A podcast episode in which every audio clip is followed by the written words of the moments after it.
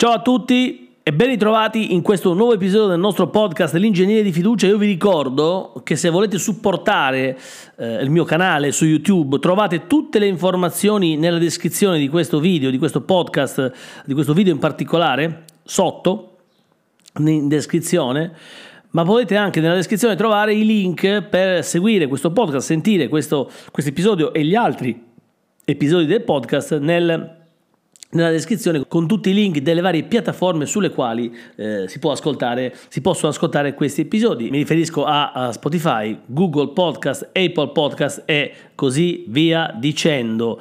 Oggi eh, vi voglio parlare di microcontrollori, eh, il microcontrollore, cosiddetto microcontroller, ehm, che è l'acronimo di MCU, ovvero Microcontroller Unit, che è un noto dispositivo elettronico integrato oh, che eh, ovviamente eh, fa riferimento al singolo circuito elettronico e non è altro che il figlio o il nipote, se volete, insomma, l'evoluzione del microprocessore eh, che è solitamente utilizzato nei cosiddetti sistemi embedded, cioè nelle applicazioni specifiche di controllo digitale.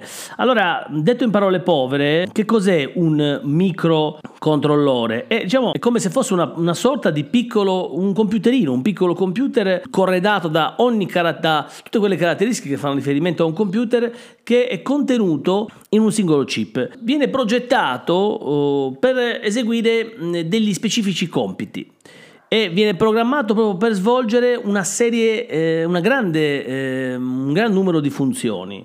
Sono utilizzati, come detto, i microcontrollori nei dispositivi elettronici, nei moderni, nei elettrodomestici, quelli moderni, ma anche negli smartphone eh, nelle automobili, ma anche nei giocattoli dei bambini e in molti altri dispositivi elettronici. Abbiamo detto che il microcontrollore mm, è generalmente utilizzato nei cosiddetti sistemi embedded. Che cos'è un sistema embedded? Per chi non lo sapesse, è un sistema informatico che è dedicato a una specifica funzione all'interno di un dispositivo più ampio.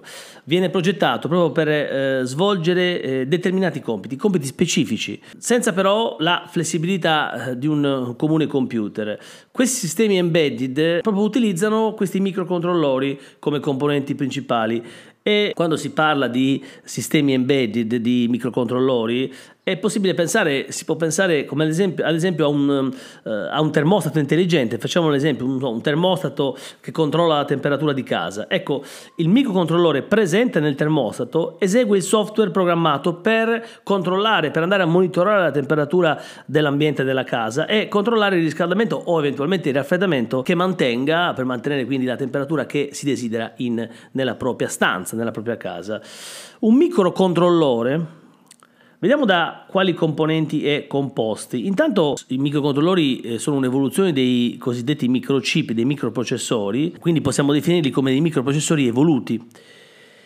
Quindi oltre a elaborazione di istruzioni, cosa fa il microcontrollore? Va a integrare fisicamente altre funzioni che nel caso per esempio del microprocessore vengono demandate ad altri eh, componenti elettronici. Quindi rispetto al precedente microprocessore, il microcontrollore è rappresentato dalla tecnologia SOC, SOC, cioè un sistema completo integrato su un unico chip, come detto. Questo è la, diciamo, il passo avanti. Il microcontrollore viene progettato mh, per andare a interagire direttamente con il mondo esterno proprio tramite un programma che risiede nella propria memoria interna e mediante l'uso di pin specializzati o che vengono configurati dal programmatore. Sono mh, disponibili in mh, tre fasce di capacità elaborativa a seconda dell'ampiezza del bus, gli 8 bit, 16 bit e 32 bit. Il microcontrollore è composto da vari componenti, ma sono tre eh, le parti principali, i componenti principali. Sono la CPU, che ovviamente è il cuore, o meglio, il cervello del microcontrollore, responsabile proprio dell'esecuzione delle istruzioni del programma e del controllo di tutte le varie operazioni. Il microcontrollore poi, poi c'è la memoria. Eh, questa memoria serve per archiviare chiaramente eh, il codice, il programma, che definisce il comportamento del sistema. Ci sono ovviamente due tipologie principali di memoria, la ROM, che conserva in modo permanente il programma è la RAM, che ovviamente eh, è usata per, per, andare a archiviare eh, temporaneamente i dati. E poi eh, ci sono le periferiche di input-output che consentono al microcontrollore di interagire con il mondo esterno. Possono includere porte di input per sensori, porte di output per attuatori, comunicazione seriale o anche wireless, timer, convertitori analogici, digitali e altro ancora. Da notare come ci sono altri, l'architettura del microcontrollore poi prevede anche altri moduli, oltre a quello che abbiamo detto c'è anche da notare altri, uh, altri, mh, altri, componenti meno importanti ma altrettanto uh, che fanno riferimento e che sono una caratteristica peculiare del microcontrollore e sono per esempio un oscillatore, che, un oscillatore interno o eventualmente anche esterno, un, control, un, controller DMA e anche dei moduli aggiuntivi, per esempio dei contatori e dei timer, eh, dei moduli eh, di comunicazione, per esempio il, come detto wifi, bluetooth per esempio, e anche delle interfacce analogiche o a tecnologia mista. No? Eh, ADC, dei comparatori analogici. Questi microcontrollori hanno avuto una grande crescita e un successo nel mercato ehm, fondamentalmente per una serie di fattori quali per prima cosa il basso costo perché diciamo possono consentono di, eh, di sostituire diciamo, uno o anche più circuiti integrali tradizionali a un costo notevolmente minore. Un'ampia scalabilità di prestazioni di, eh, di complessità Teniamo presente che eh, abbiamo oh, da 8 pin a 144 pin con una velocità che va da frequenze da 1 MHz a 200 MHz, un'ampia gamma, come detto, di dotazioni periferiche e moduli specializzati, possibile anche ridurre al minimo il numero di componenti esterni, una mh, agevole, mh, facile programmazione dovuta anche alla presenza di tool, numerosi tool di sviluppo disponibili, un'ampia, una, un'ampia, una vasta disponibilità di librerie, di codici di esempio, documentazione e una grande flessibilità applicativa. Da notare come comunemente i microcontrollori ci possiamo chiedere dove vengono utilizzati.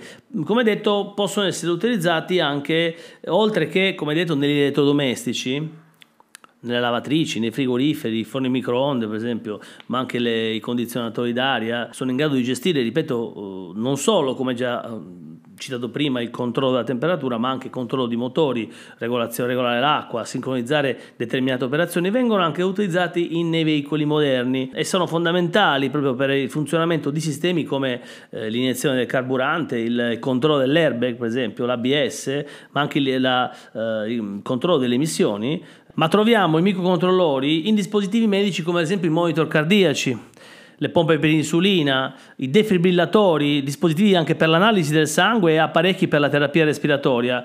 Gestiscono infatti l'elaborazione dei segnali biologici, la distribuzione dei farmaci e eh, il controllo delle operazioni mediche.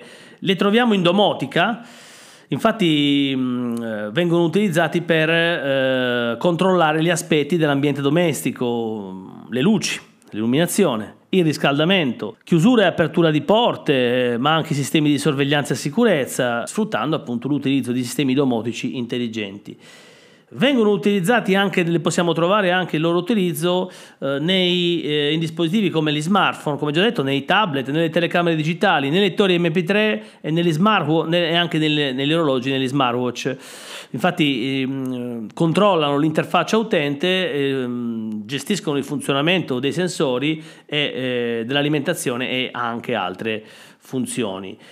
Li troviamo anche, infine, sia nel campo industriale che nel campo energetico, nei settori delle energie rinnovabili e delle reti elettriche intelligenti, quindi le smart grid, i microcontrollori vengono proprio utilizzati per controllare e gestire, ad esempio, eh, l'energia solare, l'energia idroelettrica, l'energia eolica, ma anche il monitoraggio e la comunicazione dei dati di consumo energetico.